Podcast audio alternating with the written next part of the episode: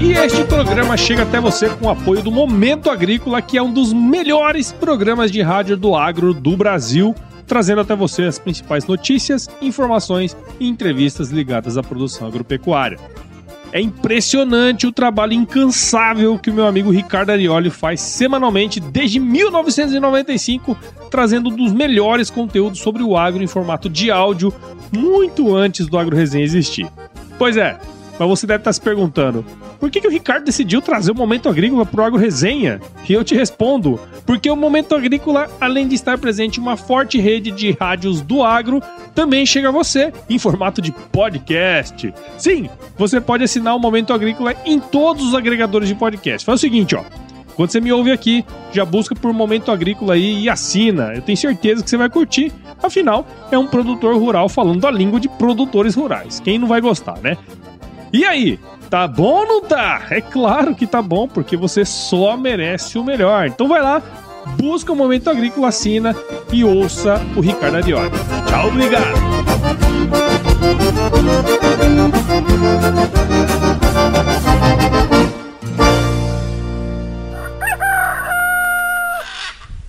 Essa capacidade de você se adaptar ao perfil da outra pessoa, acredito ser fundamental. Para isso, você tem que estudar sobre ser humano. Não é sobre bula de remédio, não é sobre animais, não é sobre até mesmo o negócio do cliente, não é sobre o agronegócio, é sobre pessoas, sobre ser humano.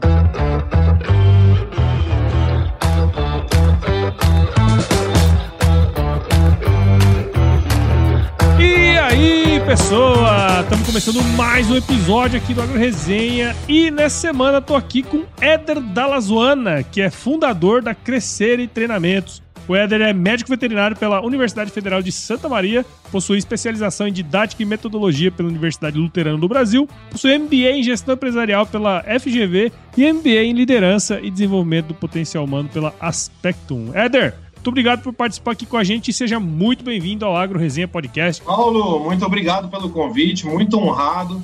Como fã do podcast que eu sou há muitos anos, você não sabe a alegria e o prazer que estar aqui participando hoje com você, cara. Obrigado de coração. Imagina, cara, eu que agradeço. Esse bate-papo aqui era para ele ter acontecido alguns anos atrás, né, cara? Mas por vários motivos não deu certo. E graças a Deus estamos aqui agora, 2022, gravando esse episódio aqui, né? Show de bola, é isso mesmo. Alguns anos atrás, mas acabou dando certo agora. Muita coisa mudou, né? Exato. Mais uma vez, muito obrigado pelo convite aí, poder compartilhar um pouco e estar aí nos ouvidos da turma que, que tá pelo Brasilzão aí, ouvindo o Agro Resenha Cast. É isso aí, a turma no, no, no carro, fazendo aquela viagem, né, cara? é isso aí. E você que está aí ouvindo já sabe, aqui no Agro Resenha, porteira não tem tramela para quem busca se informar sobre assuntos ligados ao agronegócio. Então não sai daí, que esse bate-papo tá imperdível. Firma o golpe que nós já já estamos de volta.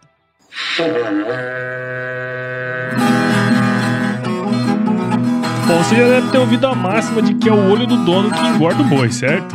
Isso é verdade até certo ponto, afinal, só olhar não adianta nada ser uma boa direção. Com base em valores como honestidade, qualidade, inovação nos produtos e excelência no atendimento, a Nutripura, que há quase 20 anos atua no segmento pecuário, te dá essa direção, oferecendo os melhores produtos e serviços aos pecuaristas, garantindo resultados positivos não só no campo, mas principalmente no bolso. E eu digo isso não é da boca para fora não, afinal eu trabalhei lá, cara. Eu vi com meus próprios olhos a competência técnica e o cuidado com o negócio do cliente. Saiba mais sobre a Nutripura em www.nutripura.com.br e fique ligado nos artigos que saem no blog Canivete, que na minha opinião é o melhor conteúdo sobre pecuária de corte que você vai encontrar na internet. Siga também a Nutripura nas redes sociais, é só chegar lá no Instagram, Facebook, Twitter e YouTube e fique atualizado sobre o que há de mais avançado na pecuária. Nutripura, o produto certo na hora certa.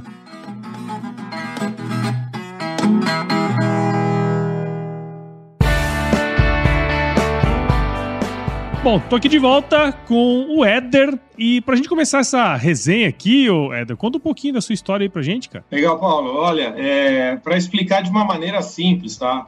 Eu sou paranaense, nascido no Paraná, em Cruzeiro do Oeste, criado em Ji, Paraná, Rondônia, é, formado em veterinária na, em Santa Maria, no Rio Grande do Sul, e atualmente morando na cidade de Jundiaí, interior de São Paulo.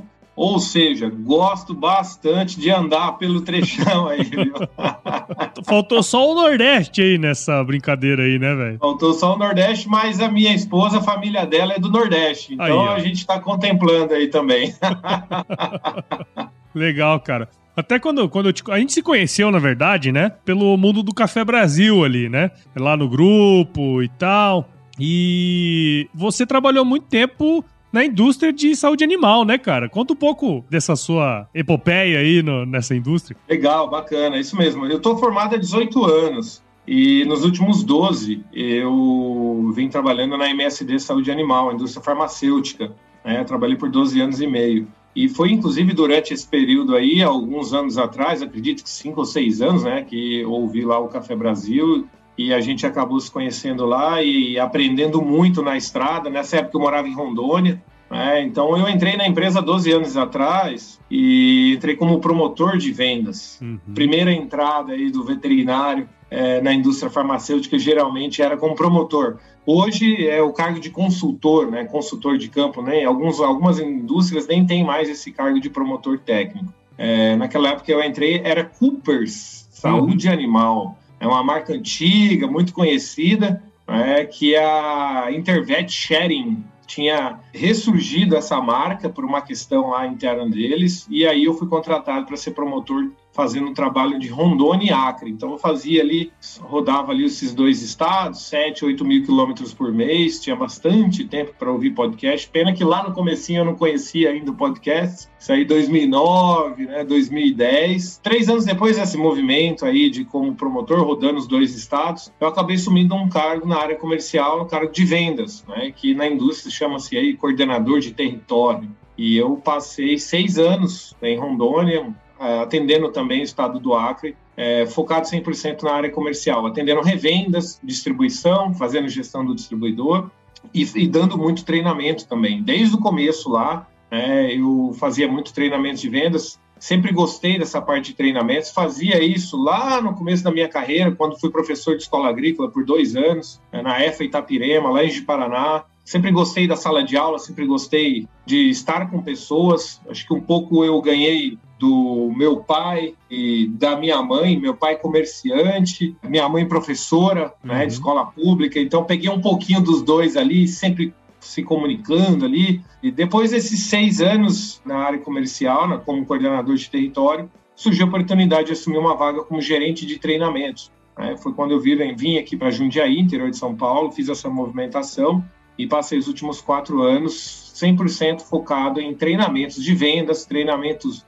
voltados para autoconhecimento e treinamentos e programas de desenvolvimento de líderes, tanto internamente para a empresa é, quanto para os clientes. E tive a oportunidade nesses anos aí de rodar o Brasil inteiro, tive oportunidade para o Uruguai também. Estava com agenda marcada para outros países quando, em Deu. março de dois anos atrás, a gente teve a surpresa da pandemia aí e acabamos mudando completamente a maneira de se fazer o que vinha fazendo, né? É, cara, foi um baita de uma mudança aí, porque o, o treinamento que você provavelmente faz essa questão da pessoalidade é muito importante, né? De, de passar o conhecimento ali, né? Com a pandemia isso acabou, né, cara? Acabou você tendo que fazer isso à, à distância, né, cara? Fica meio estranho, né? Foi um grande desafio, viu, Paulo? Eu confesso que foi um grande desafio, porque é, a gente tinha treinamentos, eu fazia treinamentos de oito horas. Né? Você imagina o dia inteiro em pé, com a turma, interagindo, fazendo dinâmicas em grupo, fazia muita atividade em grupo, muito conteúdo é, e você transformar isso num treinamento em duas horas, porque as pessoas não conseguiam ficar mais do que duas horas conectadas no treinamento remoto.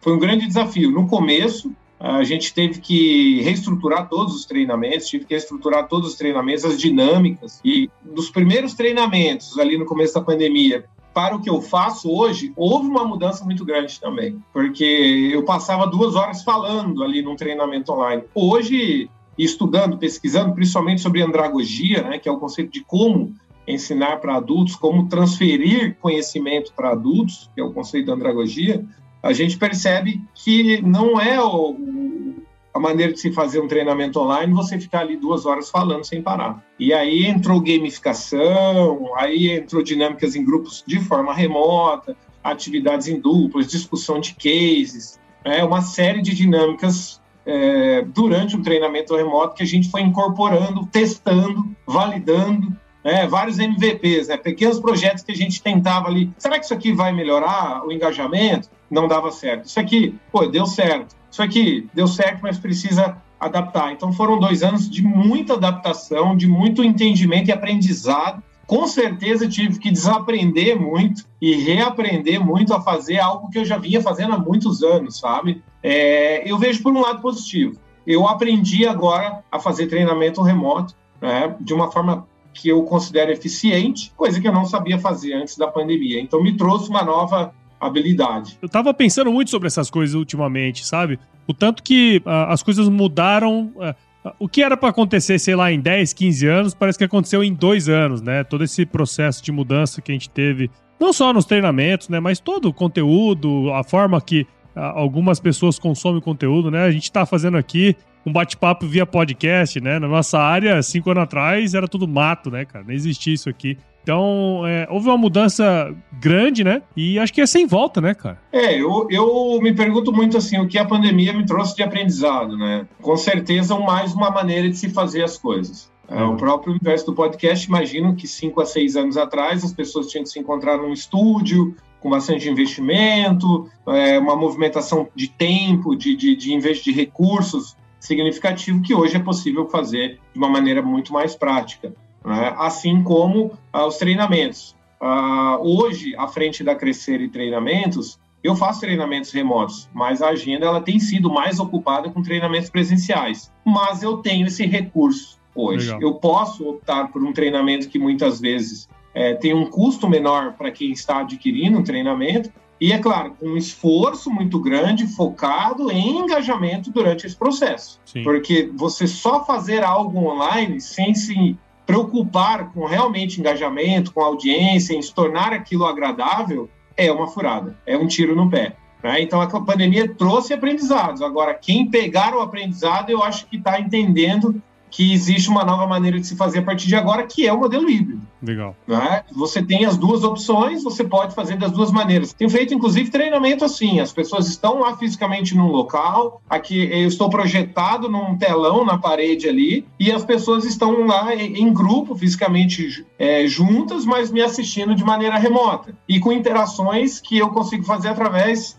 do celular dele também, que é numa, um processo de gamificação, né? Eu consigo uhum. fazer um jogo fazer a galera lá jogar e eu estando aqui. É, então, assim, tá, a pandemia nos trouxe essa, esse avanço, né, de você é, é enxergar novas ferramentas que existem e trazer essas ferramentas para o seu dia a dia. Eu acho que quando você falou acelerar de 15 anos para dois anos, é exatamente isso. Nós que não somos muito ligados, não éramos muito ligados em tecnologia, hoje, hoje estamos operando várias ferramentas, né? Que a gente nem imaginava que existia. Exatamente, cara.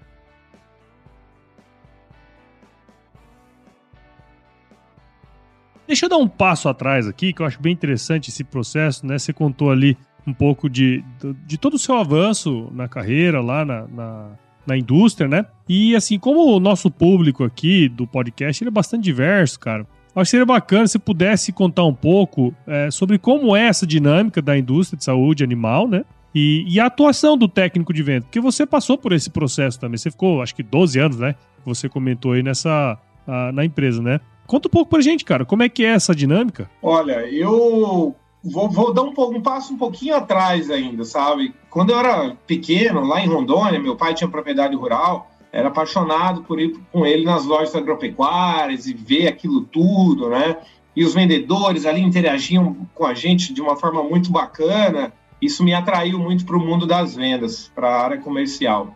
É, quando eu me formei em veterinária no Rio Grande do Sul e eu voltei para Rondônia, eu voltei para trabalhar como técnico. Mas eu tinha uma afinidade em área comercial muito grande. E acabou que meu primeiro emprego foi em área comercial. Eu tive uma oportunidade muito bacana com, do Paulo da Matsuda, lá de Rondônia, é, que me contratou, me deu minha primeira oportunidade é, profissional, que foi na área de vendas. Uhum. E passei um tempo ali aprendendo muito, aprendendo muito ali, sabe? E na sequência fui professor de escola agrícola, que também foi um ambiente muito bacana, mas é, saindo dessa parte da aula de docência, surgiu essa oportunidade de, de entrar na indústria. E eu tinha uma curiosidade muito grande. porque você vive o agro de várias maneiras e aí você de repente olha, poxa, bacana, existe muita indústria que contribui para o agronegócio acontecer, e indústrias grandes. Surge a oportunidade de entrar numa indústria grande. Então, acho que a minha primeira visão foi: eu tenho ali a oportunidade de aprender muito, uhum. sabe? Eu fui, eu fui com esse pensamento, eu vou aprender muita coisa ali. Sem falar que eu vou conhecer muito lugar, né? Eu tive a oportunidade é. de rodar, é, não, olha, juntar por baixo aí, sei lá, 500 mil quilômetros rodados nesses anos de indústria farmacêutica. Então, rodei bastante lá. Agora, na dinâmica em si da indústria, é, te dá muita oferta de aprendizado. Agora, a maneira como você entra ali é o que vai fazer a diferença, hum. sabe? Ah, eu tenho o meu jeito de fazer, eu sempre fiz assim e não vou mudar. É, bom, você pode ter mais dificuldade de se adaptar dentro da indústria. Ela tem uma oferta de conteúdos de ensino muito grande, é, existe a pressão na área comercial, acho que é um dos setores que mais tem pressão no, em ambientes de negócio é a indústria farmacêutica. É, até onde eu sei, é um dos ambientes de maior pressão. É, mas com o tempo você vai entendendo o processo. E eu acho que demora um bom tempo para isso acontecer, porque é muito complexo. Quando você pega uma indústria global, né, dezenas de milhares de, de, colaboradores, faturamento na casa dos bilhões, é, inovação, sempre trazendo produtos, trazendo tecnologias, é, diversas áreas, né, áreas de, de pesquisa e desenvolvimento, logística, financeiro, marketing, RH, área comercial, trade marketing, time técnico. Então, é tanta coisa para você conhecer que eu acho que no começo você tem que entender que é necessário você aprender sobre processos dentro da empresa, mas nunca deixar isso substituir o mais importante do cargo que você ocupa. No meu caso, era vender. Hum. Então, isso é muito importante. Legal, cara. Eu trabalhei muito na área de pecuária também, né, cara? E a gente percebe, né? Esse, isso que você falou é uma coisa bem interessante que é de fato uma, uma indústria que tem bastante concorrência, né? É um negócio meio, meio, meio complexo, né? E uma coisa que você comentou aí que eu acho interessante é essa questão é, se você trabalha com vendas, tem todo essa, esse processo de você entender o cliente, né? De rodar bastante, conhecer bastante gente também, né, cara? Eu acho que isso aí é, é fundamental. No, na própria Crescer em Treinamentos, a gente trabalha, essa é a alma da empresa, que é conhecer as pessoas. Tanto na parte de desenvolvimento humano, mas na parte de treinamentos de vendas, né? A gente trabalha com Spy Selling, que é uma técnica própria, que a gente está trabalhando já na patente do Spy Selling, que a essência é conhecer o cliente. Sabe, Paulo? É, é uma coisa que quem já ouviu muitos treinamentos de vendas, com certeza já ouviu muito isso, conhecer o cliente. Mas, na essência, viver isso na rotina, eu percebo que é o maior desafio. Principalmente quando as pessoas já trazem um modus operandi da era industrial, né, de décadas atrás, que é eu tenho uma meta e preciso vender, vou chegar no cliente e perguntar o que ele precisa e ver se aquilo é suficiente para bater a minha meta. Isso era o modelo que se operava de vendas nos últimos 20, 30 anos. Uhum. Porém, houve uma mudança muito grande nesse mercado. Eu não digo mudança, uma evolução.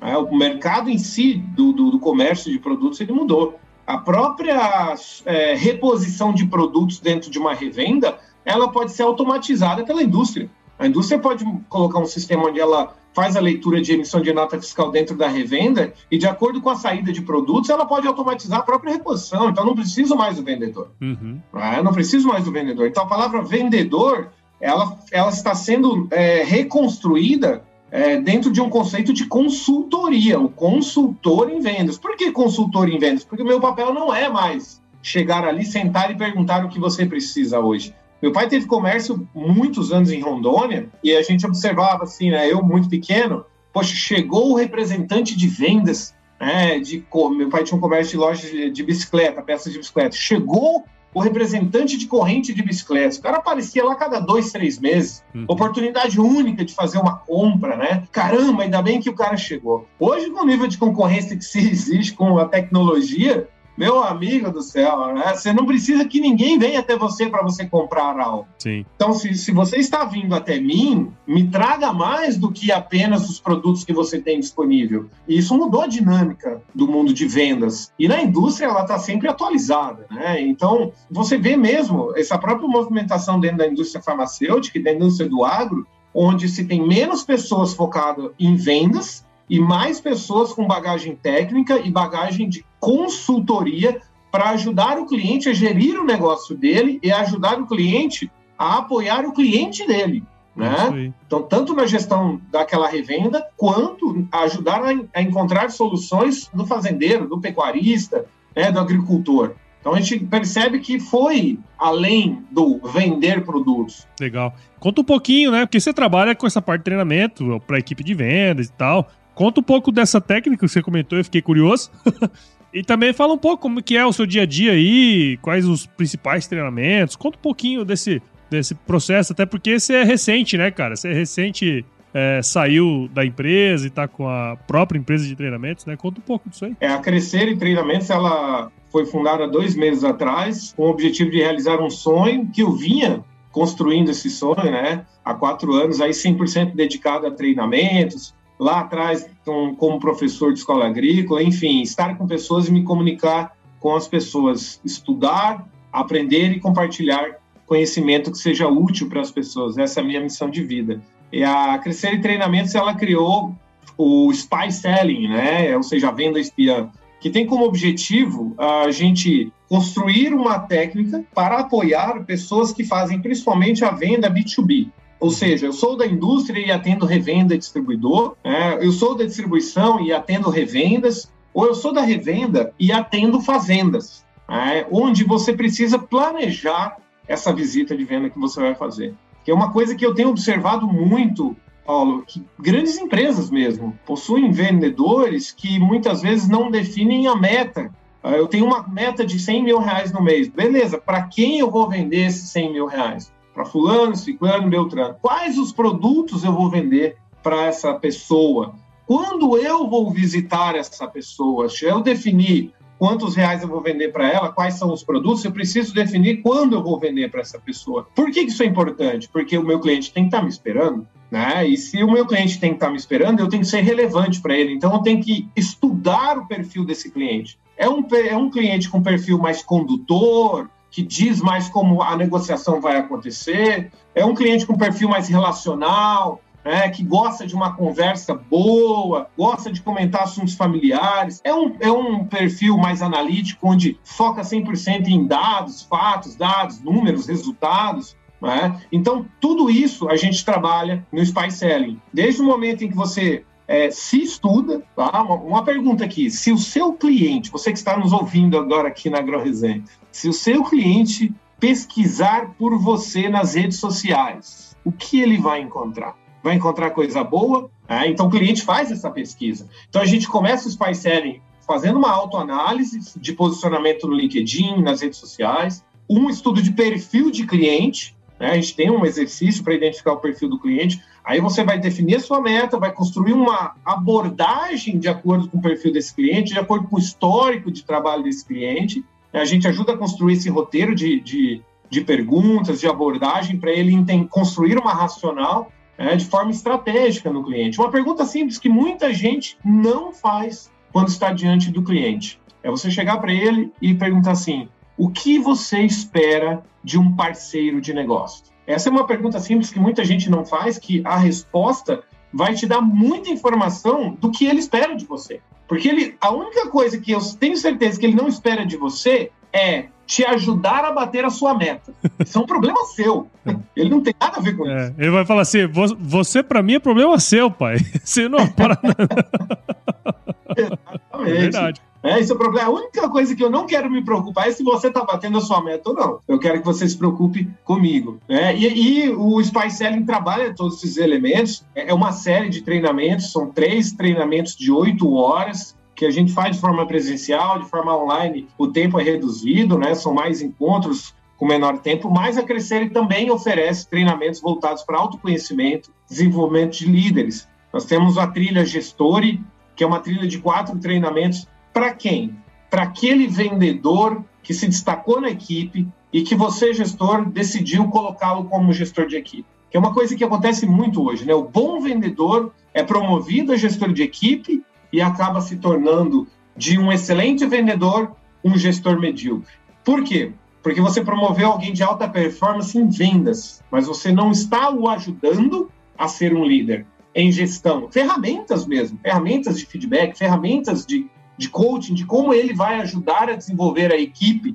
Gestão do tempo é algo fundamental hoje quando você sai de vendedor para gestor de pessoas, porque a sua agenda não é mais focada em resultado, a sua agenda é focada em desenvolver pessoas, acompanhar indicadores, né? e muda essa agenda. E muitas vezes a pessoa ainda, não, eu preciso estar no campo com as pessoas, acompanhando elas venderem. Será que é só esse o seu papel como líder agora? Então a gente tem trilhas é, customizadas para gestores de primeiro nível, que a gente chama, né? E gestores de níveis acima também, é, com parceiros estratégicos dentro da Crescer e nos ajudando com materiais, com assessments. É, então a gente consegue hoje atender é, empresas, indústrias, distribuições, grandes revendas, fazendas, tenho feito trabalho com fazendas também, grandes fazendas aí, voltado para essa área de comunicação, de liderança. Legal, cara. Eu, quando me tornei gestor a primeira vez, foi bem duro, assim, né, cara? Porque Primeiro que é isso que você falou, a gente não está acostumado a, a, liderar pessoas, né? A gente é, normalmente faz o serviço bem feito, né, do nosso jeito e o jeito que dá certo. Quando você tem que fazer com que as outras pessoas façam o serviço do jeito que você fazia, aí que o bicho pega, né, cara? E esse é um ponto, assim, muito interessante. Como que você faz, assim, como que é, você estrutura para essa mudança de chave? Tem que começar antes, né? Tipo assim, ah, você tá vendo que o cara é um bom vendedor lá, um cara foda nas vendas. Você já vai treinando esse cara agora ou não? Ele transformou lá, saiu lá o gestor, pega o cara top de vendas, põe lá e aí você vai fazer um trabalho. Porque existe de tudo, né? Como que estrutura isso, cara? É boa e é complexa essa pergunta, viu, Paulo? Porque uma coisa que é fundamental é a cultura de treinamentos dentro de uma empresa. Right? Então, se você tem uma empresa que, que ela já alimenta essa cultura de desenvolvimento de pessoas, provavelmente ela tem um plano de desenvolvimento de líderes né, para pessoas que têm potencial para se tornar líderes. Digamos que esse seja um mundo ideal. Uhum. É, acredito que poucas empresas têm hoje um programa desse tipo. O que geralmente acontece é no susto, né? O que geralmente a gente percebe acontecendo é o diretor ou gerente comercial promove aquele vendedor para líder de equipe, o resultado não acontece na expectativa do líder, essa pessoa acaba sendo desligada porque ela não está oferecendo os resultados como líder que ela entregava para a empresa como vendedor. Então a gente vê rotatividade acontecendo muito forte nessa movimentação de colaboradores. Algumas empresas atentas a isso, diante dessa dificuldade, é, acabam contratando serviços para desenvolver esses novos gestores que estão passando por essa dificuldade. Né? Então, de maneira reativa, não de maneira proativa. É, então, de maneira reativa, olha, a minha, minha equipe de líderes está tendo dificuldade, eu preciso contratar uma empresa para desenvolvê-los. E aí a gente começa né, a crescer e oferece esse tipo de serviço, a, a trabalhar os conceitos iniciais de um líder. Porque isso que você falou é fundamental. As pessoas não vão fazer do jeito que você faria, Sim. mas elas vão entregar resultado. E você aceitar isso é uma das viradas de chave mais difíceis na cabeça de uma pessoa. É, porque, ah, mas eu sou uma pessoa extremamente metódica e alcancei bons resultados. Ou seja, para minha equipe alcançar bons resultados, as pessoas precisam ser metódicas também. Mas metade das pessoas no mundo não são metódicas, são mais espontâneas que metódicas. E aí? É, você é uma pessoa extrovertida, na sua equipe tem pessoas que são introvertidas? Não serve? Então, só serve para você trabalhar com pessoas extremamente parecidas contigo Aí vem uma grande pergunta: né? e a diversidade? Quando se fala de diversidade aqui, eu estou provocando a diversidade de ideias, principalmente. Como é que você quer que pessoas pensem diferente e inovem se todo mundo é igualzinho, mesmo tipo psicológico, todo mundo pensa da mesma maneira? Né? E as empresas precisam hoje cada vez mais de inovar. Como é que o seu vendedor lá no campo vai fazer uma ação diferente se está acostumado a fazer sempre seguir o seu método, que você criou, que, que deu resultado há 20 anos atrás. Será que vai dar resultados agora no futuro? Então, entender que pessoas são diferentes, seres humanos são únicos, né? e estudar sobre pessoas. Estudar sobre pessoas tanto quanto você precisa estudar sobre o negócio, sobre indicadores. Legal, cara. Muito bom, muito boa essa dica aí, velho.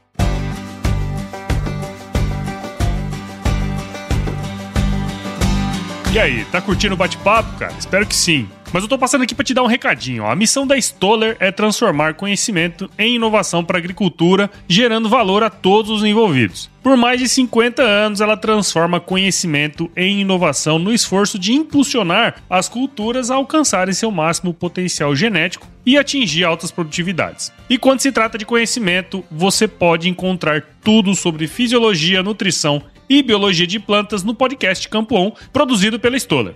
Lá, um time de especialistas aborda assuntos relacionados às principais culturas agrícolas e, como você já sabe, você pode escutar quando, onde e como quiser. Aprimore o seu conhecimento no site da Stoller, o www.stoller.com.br. Lá você vai encontrar vários artigos técnicos e o link para assinar o podcast Campo On no Spotify. Lembre-se de seguir a Stoller no LinkedIn, Instagram, Facebook e YouTube. É só procurar por Stoller Brasil. Isso é inovação, isso é Stoller.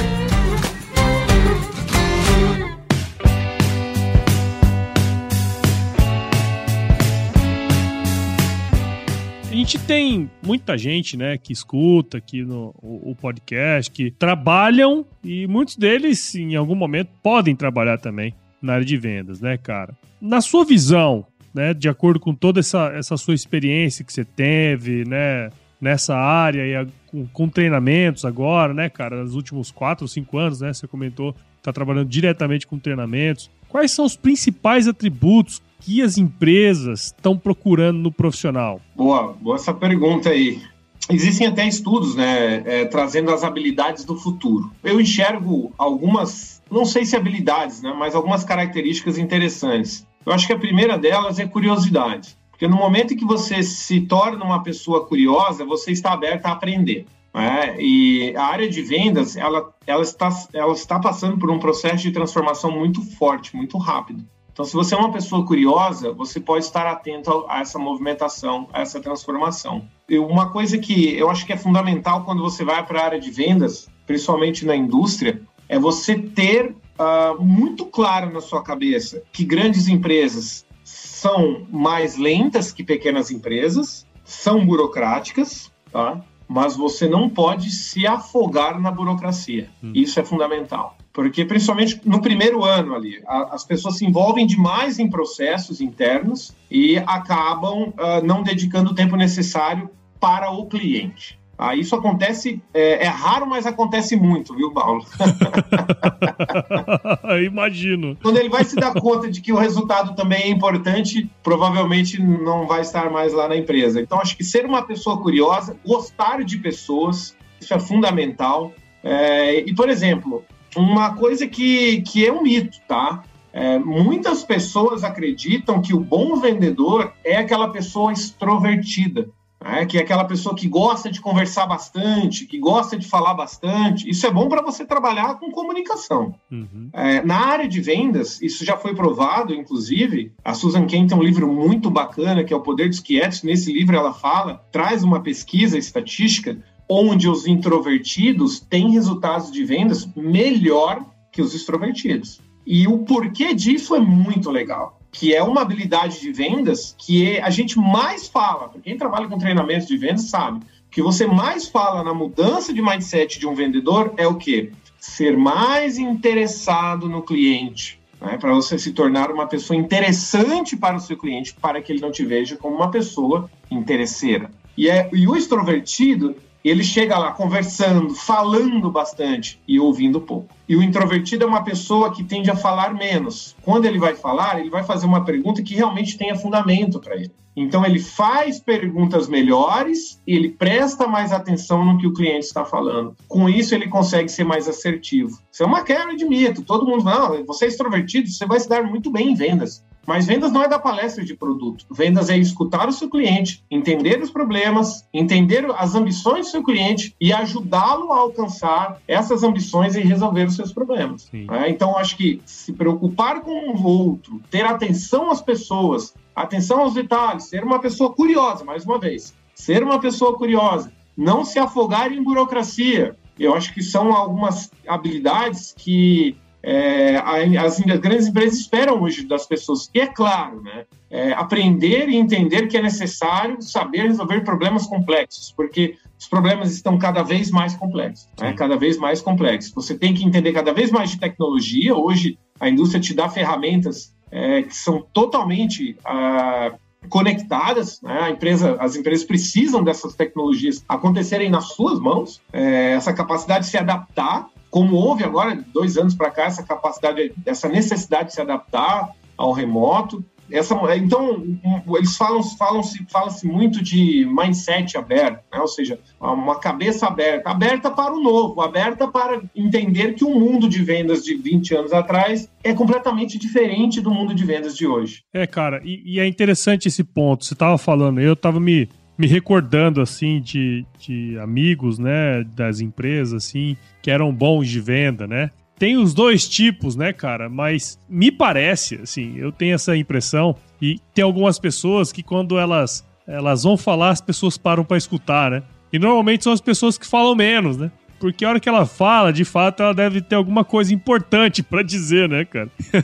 e, e, eu acho que isso é um poder tão grande. Eu, eu tava comentando isso ontem até com um amigo, assim. O poder que tem, uh, o poder que algumas pessoas têm das outras escutarem ela. Porque Cara, isso é um dom, cara. Não sei se você tem essa mesma visão, mas aquela pessoa que escuta, é, que, que analisa, faz boas perguntas, né? Elas, de alguma maneira, elas se destacam das outras, né, cara? Perfeito. É, todo mundo gosta de falar sobre si. Né? Então, isso aí é, é algo que está é, no ser humano. Então, se eu chegar para você, Paulo, e começar a demonstrar verdadeiro, verdadeiro interesse em você, na sua história de vida, né, no que você faz, nos seus hobbies. Você vai me enxergar de uma maneira diferente se eu chegar até você e começar a falar sobre mim.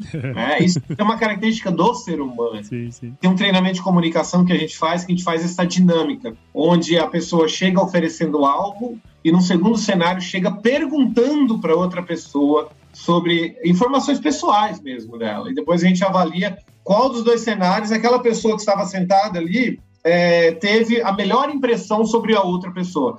E a melhor impressão que ela teve foi daquela pessoa que chegou perguntando e não falando. É. Né? Então, nós, como seres humanos, a gente, a gente gosta de falar sobre nós. Só que é, no, no trabalho de vendas, o seu papel não é esse. O seu papel é perguntar, é escutar, aprender, é, chama-se escutativa, né? Uhum. Escutativa, que é um grande desafio hoje, inclusive. As pessoas estão falando com você, ah, isso que ele está falando não é interessante para mim, vou pegar o celular e vou olhar, caçar alguma coisa mais interessante aqui no celular, por isso que eu estou ouvindo não é interessante. E você acaba não sendo uma pessoa interessada também. Sim. É, se você não ouve o que as pessoas estão falando, como é que você vai conversar sobre aquele assunto? É, então, aquela pessoa que ouve o que os outros estão falando, mas não dá bola, porque ela quer falar algo, independente da, do contexto da conversa, ela acaba ficando deslocada. Né? Então, essa pessoa que você trouxe aí no exemplo, ela fica quieta, ela escuta bastante, ela escuta bastante, depois ela faz uma pergunta diante de tudo que ela escutou. Nossa, caramba, olha a pergunta que essa pessoa fez. Pergunta interessante. Pergunta interessante. Uhum. Porque essa pessoa está realmente interessada nesse assunto. Né? Então, é, se você for uma pessoa mais interessada, você se torna uma pessoa mais interessante e é, menos vista como uma pessoa interesseira. Sim. É, cara, e, e, é batata, né? A hora que você percebe que uma pessoa, assim, você tem a impressão de que uma pessoa é interesseira, você não quer ficar muito perto dela, né? É basicamente isso, né, cara? Mas legal. É verdade, porque é, você quer que as pessoas se interessem por você, independente do cargo que você ocupe. Sim, claro. É, o, o ser humano, eu digo que o ser humano, por sua natureza, ele é carente e ansioso, né?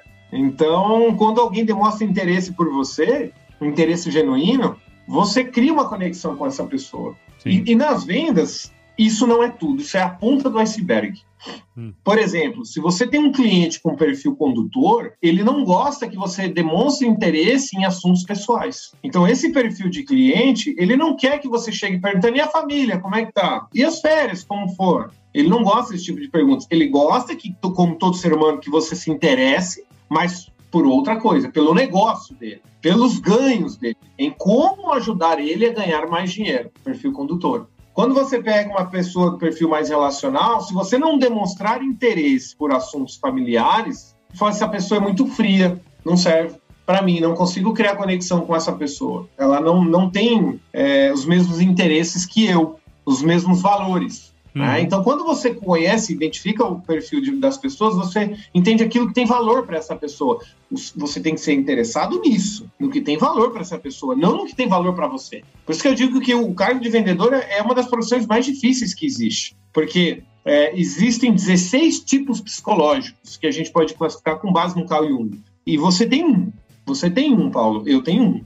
Né? Cada ser humano pode se enquadrar em um desses 16 tipos. Você que é vendedor, meu amigo, você tem que se adaptar aos 16. que basicamente você vai encontrar todo mundo, né? Exatamente. Então não adianta falar, não, eu sou uma pessoa extremamente extrovertida, é, e bastante espontânea e sentimental. E quem não é assim, eu não consigo interagir. Bom, meu amigo, você vai interagir de forma positiva com uma, uma restrita quantidade de pessoas. E pode ser que o seu maior cliente em potencial seja um perfil completamente distinto do seu. Então, capacidade de adaptação, complementando a pergunta que você fez sobre habilidades na indústria farmacêutica, na área de vendas, essa capacidade de você se adaptar ao perfil da outra pessoa, acredito ser fundamental. Para isso, você tem que estudar sobre ser humano. Não é sobre bula de remédio, não é sobre animais, não é sobre até mesmo o negócio do cliente, não é sobre o agronegócio, é sobre pessoas, sobre ser humano. E é por isso que cada vez mais se fala, né? E cada vez mais é, é, elas estão se cruzando, né?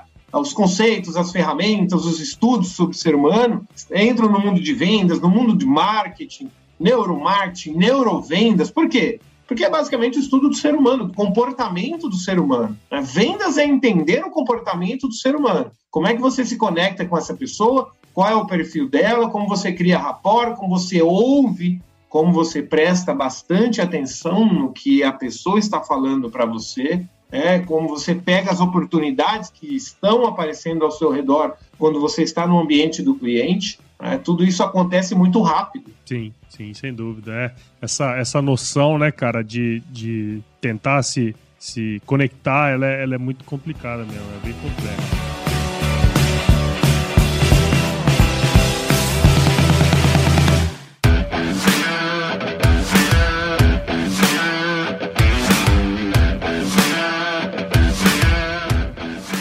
Pô, Éder, pô, eu, assim, agradeço muito, cara, seu, sua participação, né? A gente ficou nesse ato ao longo desse tempo, mandou uma mensagem, você já, pô, não, vamos embora agora, vamos marcar e tudo mais, né, cara? Isso, é, fiquei muito grato aí pela sua participação aqui, tenho certeza que quem ouviu aqui saiu com muitos insights, né, cara? Acho que é, quem esperava aqui que você passasse várias coisas de vendas e tal e tudo aquilo, é, você passou, mas acho que essa dica que você deixou por último aí é, foi muito interessante, né, cara? Conhecer pessoas, assim, vendas em qualquer área, né? Isso é super importante, cara. Então, muito obrigado aí e parabéns pelo seu trabalho, viu, cara? Ô, Paulo, eu que agradeço. Eu sou um grande fã do Agro Resenha. Indiquei né, no Sumário Cast, no projeto de podcast que eu tive. Fui, indiquei o Agro Resenha. É, nos treinamentos eu falo de podcasts. Legal. Essa semana eu publiquei um vídeo dando dicas de podcast de vendas lá no Instagram, no LinkedIn e no Facebook. Então, eu sou um grande fã desse canal de comunicação, acredito muito. Sou muito grato pelas pessoas que gravam podcasts, porque nesses anos de estrada, aí, nesses mais de 500 mil quilômetros, eu tive a oportunidade de aprender muito, muito mesmo ouvindo podcast. Tive a oportunidade de refletir muito, de entender como eu posso agregar valor para as pessoas, de entender qual realmente é a minha paixão, aquilo que eu sou bom, aquilo que eu tenho talento, e tudo isso foi ouvindo muito podcast mesmo. Então é uma honra de verdade, eu me sinto muito honrado em poder participar do projeto do Agro Resenha Cast, de poder estar aí no ouvido das pessoas que estão na estrada, no carro, no metrô, no ônibus, no avião, né, em deslocamento, ou em casa mesmo, ouvindo, né, substituindo o rádio pelo podcast. É, sou muito grato aí, obrigado pelo convite. Espero e desejo muito sucesso pro Agro Resenha. Legal, cara. Obrigado. É, e tem uma turma aí que escuta no trator, cara. Tá lá colhendo, tá lá plantando e tá escutando o podcast. É só uma coisa que é bem interessante, né? Pensar aí alguns, alguns anos atrás, isso não existia, né? E olha só onde que a gente consegue chegar, né, cara? Isso, é isso que você comentou, tudo isso que você falou hoje, que tem, na minha visão, tem muito valor, vai entrar na, no ouvido de várias pessoas que estão ali fazendo o agronegócio acontecer, né, cara? Isso é muito legal, né? Legal. E tratores que evoluíram muito, inclusive, muito, né, muito. Paulo? Cabininha, fechadinha, né? Tá bem Nutella esses caras. o agro evoluiu muito. É, é, é uma coisa interessante isso que você falou, é, a evolução do agro ela é tão rápida, né, que muitas vezes a tecnologia ela já está aí, a gente tem que aprender a usar Exatamente. a tecnologia que foi lançada no agro, né? Exatamente. Outro dia eu entrei no desses trator aí, cara, não consegui ligar a porra do trator, cara. Porque tinha um monte de baco, baco lá pra você fazer e tal. Antigamente era só girar a chave e apertar a embreagem. agora não, agora tem que ligar um monte de trem lá. Mas interessante, cara. E fala pra gente aí, o, o Éder, como que a gente pode seguir o seu trabalho, cara? Tem o meu perfil, Éder com H, ponto da Lazoana. Eu estou no Instagram, no LinkedIn, no Facebook, no Twitter, no TikTok, é, no YouTube, ou seja, nas principais meios de comunicação hoje do mundo digital. A Crescere Treinamentos está no LinkedIn, está no Instagram, está no TikTok, está no Twitter, está no Facebook. Então, através das redes sociais, tanto pelo eder.dalazuana, quanto também pela Crescere Treinamentos. A gente está em todos os canais aí. Nos canais tem é, link para WhatsApp, tem um pouco do trabalho que eu faço lá. Legal, legal. Vou deixar tudo isso aí na, na descrição aqui do episódio, né? Então, para quem quiser seguir o seu trabalho aí, tá tudo à disposição lá. E agora vamos para a parte importante desse podcast aqui, que é o nosso glorioso quiz. Vamos nessa? Vamos lá, vamos lá. quiz! Quiz! Olha, é muito tranquilo, cara. Vou te fazer algumas perguntinhas e você responde a primeira coisa que vier à sua cabeça, tá certo? Combinado. Parece fácil, viu? Mas na hora de acontecer, Você sabe não é que, é muito fácil, não. É? Eu aperto a turma lá no início, os caras ficam de boa, acho que tá de boa. E aqui eu aperto os caras aqui, os caras peidam. Vamos lá.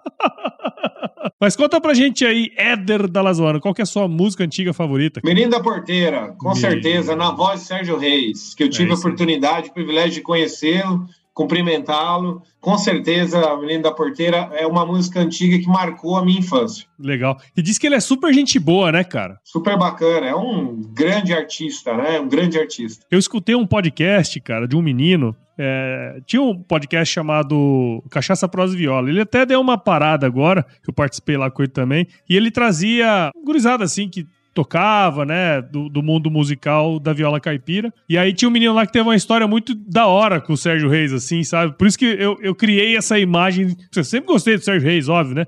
Mas sempre criei uma imagem sobre ele por causa desse episódio que Tipo, eu vejo o cara, às vezes as coisas dele assim, eu acho ele gente boa, tá ligado? Sensacional, e é um cara muito bacana mesmo. tive oportunidade na infância, adolescência, em, em, ter contato com ele lá em Rondônia. É, e fora que, para nossa infância, a, as músicas dele marcaram. A gente que é do agro, né? Isso aí fez parte da nossa construção cultural do agro e influenciou a gente para o agro um pouquinho também, viu? Eu acho que sim, viu? Então, quantas vezes eu, na minha infância me imaginava ali na porteira, olhando o gado e contando e tudo mais, né? Então é, é, muito bacana a influência que eu tenho, a visão que eu tenho é, desse grande artista. Legal, cara. calor mais fundo do que isso que eu passei na minha viagem de volta, qualquer coisa eu cismei, vendo a porteira fechada, o menino. E Eder, conta pra gente, cara, qual foi o lugar mais legal que você já visitou, meu? Olha, eu visitei alguns lugares muito legais no Brasil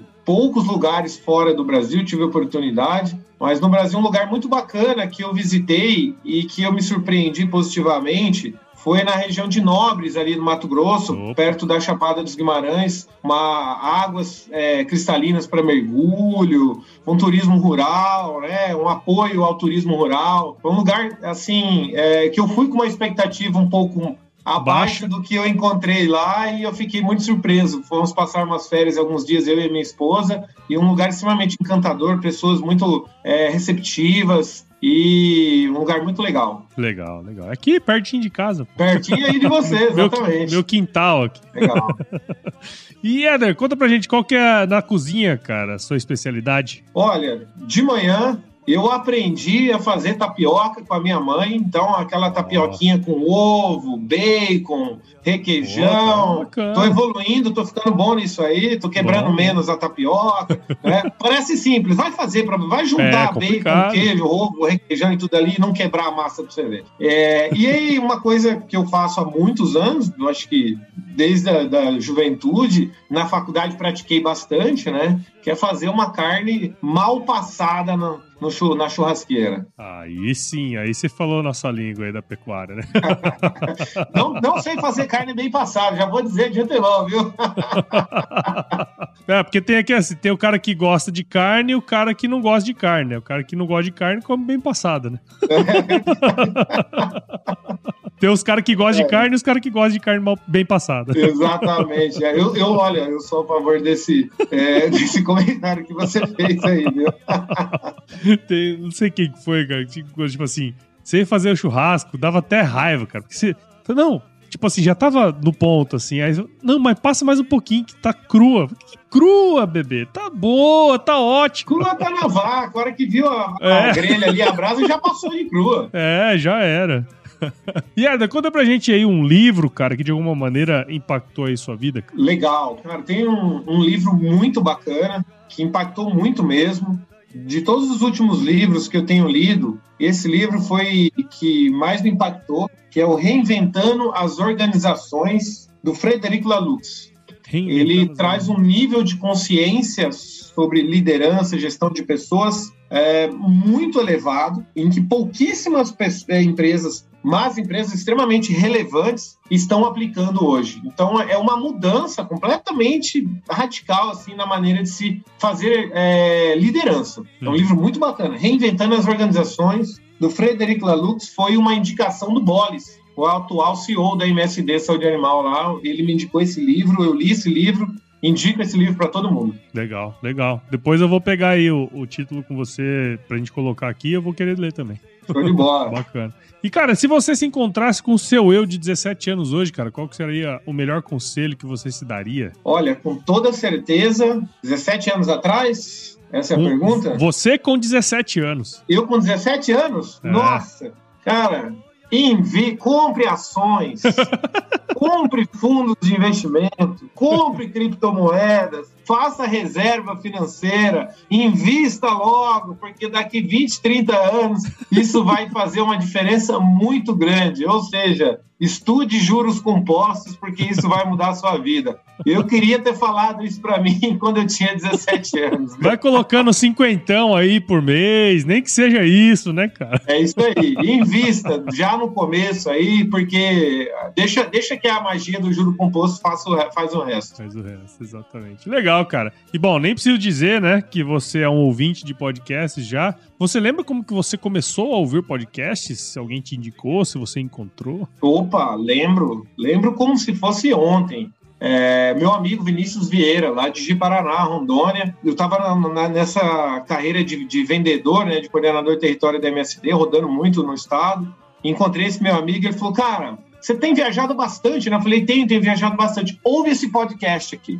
E foi o episódio The Dark Side of the Moon do Café Brasil, episódio Logo musical. Né? Foi a primeiro, foi uma pedrada na cabeça, né, cara? Eu sou muito fã do Pink Floyd e, e ali eu falei, meu Deus, cara, que isso? Que plataforma é essa? Que, que episódio foi esse? E aí ouvi todos os episódios musicais na época que o Luciano Pires tinha gravado, zerei os musicais e aí comecei a ouvi-lo com, com, com, frequência e comecei a pesquisar sobre outros podcasts também. Na época veio o GVCast, enfim, um pouco tempo depois deu um boom de podcast, né? O Luciano é um dos pioneiros aí no Brasil e, e com certeza esse foi o primeiro episódio que me marcou, marcou demais e foi meu amigo Vinícius aí, já agradeci muito ele por essa indicação aí. Eu, eu acredito que isso deva ter uns sete anos seis a sete anos que isso aconteceu. Legal, cara. Olha só o poder que a indicação tem, né? Eu sempre pergunto isso, cara, porque provavelmente quem tá do outro lado ouvindo a gente aqui agora, né? Aquelas pessoas que estão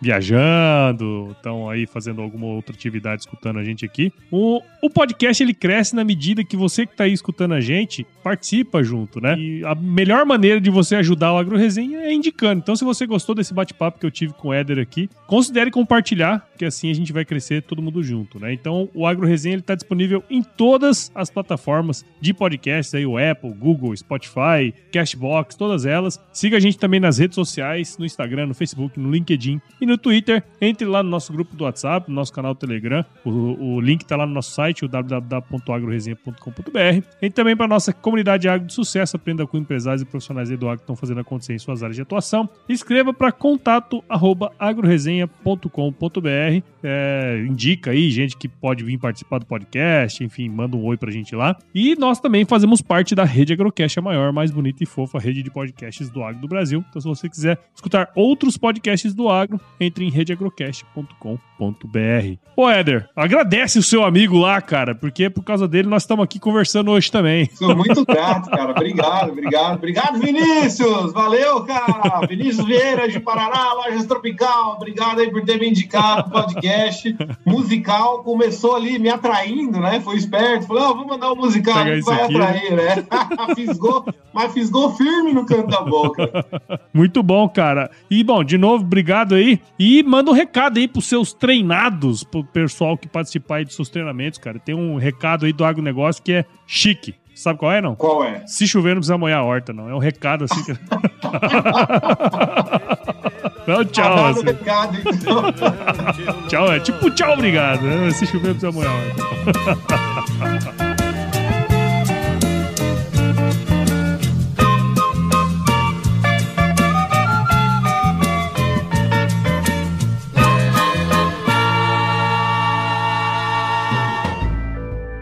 mais um produto com a edição Senhor A.